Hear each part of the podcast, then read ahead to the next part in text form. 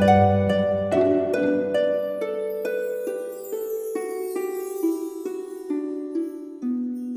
イルセラピーでバラ色の人生。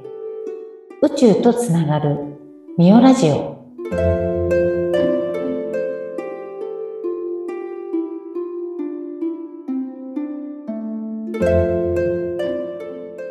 こんにちは。オイルセラピストのミオです。こんにちは。ナビゲーターの山口智子です。あの、みおさん、前回ですね、はい。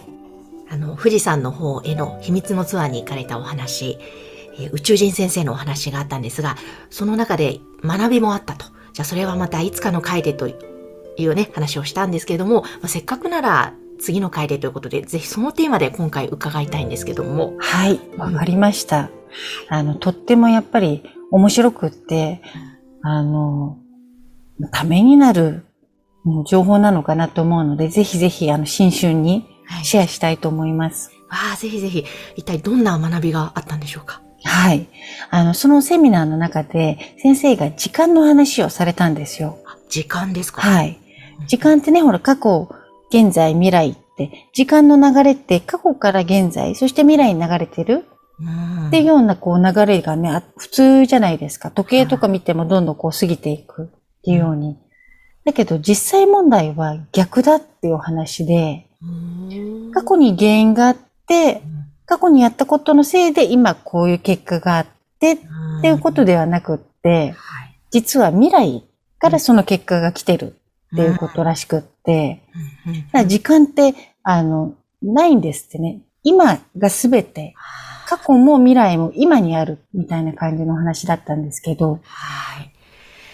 ああ、でもなんかそれ私もそういう話を聞いたことがあって、確かにまあ、もうずっと過去に原因が、こういうことが原因だから今こうなんだよね。じゃあ次、そうしないためにこうしようみたいな。なんかもうそういうのが体系立てて当たり前にあるけれども、うんこう未来が先なんだよ。で、そっちの方を向いて、こうなりたいという未来の方を向いていれば、そこから情報を取って今というのに落とし込むというか、なんかそっちの方が辻褄が合うなって思っていたんですうね。んあれ、今の話聞いて、うんうんって。辻褄がね、こう合うんですけども、でもやっぱり日常生活の中だと、もう洗脳されて、もうあまりにも刷り込まれちゃってるので、なんかちらっとそうだなと思っても、日常生活だとやっぱりどうしても習慣で、あ、こういう未来のために今こうしなきゃ。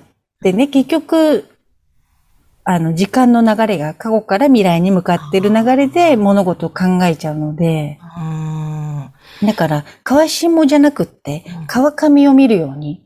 で、そっちに向かって自分がこうなるっていう、あの、こう未来を投げとくんですよ。で、自分がキャッチする。うんうんうんうん。え、なんか私時々、いつだったかな？多分高校生ぐらいの時に読んだ吉本バナナさんの本に、すごい苦しい時は、何十年後かの自分をイメージして、その自分からメッセージをもらうといいみたいなエッセイを読んだことがあって、はい。なるほど、みたいな、ドラえもんのタイムスリップみたいな、そんなようなタイトルだったんですけども、うん。ああ、そうかと思って、なんか高校の頃からなんか悩みがあると、何年後とか10年後とかの自分に大丈夫かなって聞いて、あ、全然大丈夫、気にしないでいいよみたいな、なんかそんな感じの情報をもらうみたいなことを時々やってたんですけど、なんかそんなような感じいや、もうまさにそうですね。で、実は、あの、まあ私が目で、自分の目で確かめたわけじゃないんですけども、吉本バナナさんも、はいあの、言ったらしいですよ。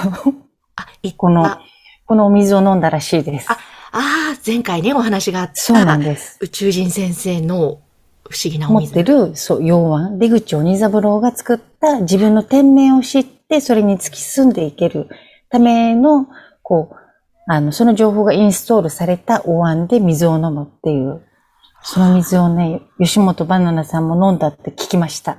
そうなんですね。うんバナナさんもね、でもそういうスピリチュアルなお話もたくさんされてますもんはい。ね。だからスピリチュアルってね、意外と、なんて言うんでしょう、現実的でもあって、こう、ただ依存してそこに逃げるっていうんじゃなくって、やっぱり明るくね、こう、楽しい未来を作っていくためのうんものだし、はい。で意外と、こう、量子力学的に、こうね、ちゃんと物理学で実は説明つくもので、ただ今の科学だとね、まだ説明がつきにくいこともたくさんあるので、なかなか理解されないことも多いんですけど、多分ね、進んでいくとね、きっと科学的にも判明できるのかもしれないですね、この先。あ、ねえ、でもきっとそういう時代が来るんでしょうね。いや、みおさん的にはこの未来から、まあ今、まあ今今今って、その時間の流れで具体的になんか普段感じてること、考えてることってあるんですか？えっと、普段は、でもそうですね、私も、やっぱりそう言っても、このね、普通に地球で普通の常識の中で生きてくると、やっぱり癖として過去から現在未来っていうのが、まだ全部抜け切れてはいないんですけども、あの、先のことをこう、こういうのがいいなっていう時に私、左斜め上を見るんですよ。へえ、左で、左斜め上が私にとってを、の上流なんですよ。どのボールをキャッチしようかなっていうふうに、こうなってほしいっていうので、こうなった時のこう感情だったりとか、あ、そういうふうになってる状態っていうのも、あの、よし、それ来いみたいな感じで。うんえ、その左斜め上、右じゃなくて左っていうのは何かポイントな、がなんでしょうね。それ多分人によって違うのかもしれないんですけうど、ん私は左斜め上なんですよ。へえ、面白い。で、なんか、うん瞑想とか違うことやるときはなぜか右斜め上とか、こう宇宙のことを思いを馳せるときは右斜め上で、へえ、そうなんうだ。ん。でもね、上む、上向いた方がいいですよ。はあ、なるほど。あ、そうですね。あ、それはちょっとやろう。やっぱ体の動きを伴うと、もう本当気持ちも変わってきますしね。結構考え事するときって人下向くじゃないですか。なんか下向いてるような。で、下ってやっぱりこう、ちょっと悪魔的なエネルギーというか、やっぱり沈んでいくので、上向いて考えた方がいいですね、これからは。へえ、まあもうそうしよう。悩んでる時も上向いて悩む。そうですね。上向いて、うーん、ど、何がいいかなって、どんな未来にしようかなって。いやー、で、さっきあのおっしゃってた、その、まあ、こんな未来がいい。で、その時にまさになったように感情とかね、体感を伴って感じるって、本当それ大切だなと思って、なんかちょうど今日今朝ですね、なんとなくこうネギを切りながら、あの、はい今年の年末はこんな感じになってるって言って、で、ある人に対して、もう本当にありがとうございますみたいに言っている自分がパッと浮かんで、もうまさに感謝の気持ちが体から溢れてる状態を体感したので、あ、よしと思って、えーあ未来にボール投げましたね。ということです。ということですね。うんつまり、あ、なるほど、なんかそうか。いや、面白い。やっぱり、そうですね。未来にボールを投げて、上流を見るというのが。うん。うん。本当そうで、あの、宇宙人先生が言っててすごく面白かったのは、もう過去はうんこだって言うんですよ。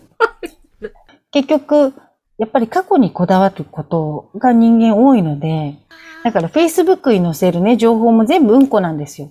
みんなうんこ自慢。本当だ。してます。私もそうだ。実際、うんこ自慢だ。まあ、あの、いいんです。いいうんこもあるらしいので、そうなんですね。はい。いや、でもその表現ちょっと面白いですね。もうズバッとしてて。ちょっと面白いですね。もう、あ、なんか、あ、そうかって思える単語ですね、うんそれ。いや、うんでも本当そっち見てしまいますね。そう。で、結局大事に抱えてずっとそこにね、やっぱり執着しちゃうで、早く流した方がいいですね。うーん、ということですね。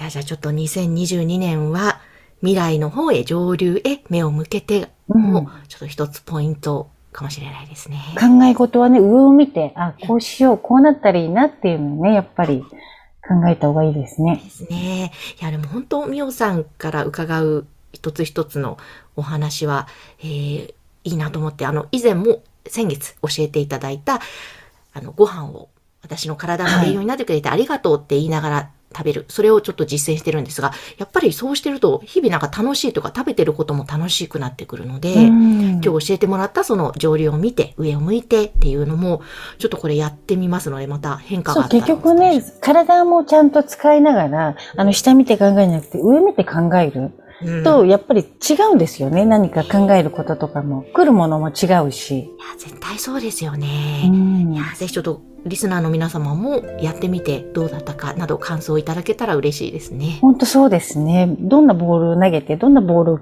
自分でキャッチするか、うんうん。ね。聞きたいですね。ほんとほんと。えーぜひご感想などお寄せいただきたいと思いますので、番組の説明欄のところにムーミオセラピーのホームページまた LINE アットも掲載しています。そちらからお寄せください。みおさん今日もありがとうございました。ありがとうございました。それでは皆さん、ごきげんよう。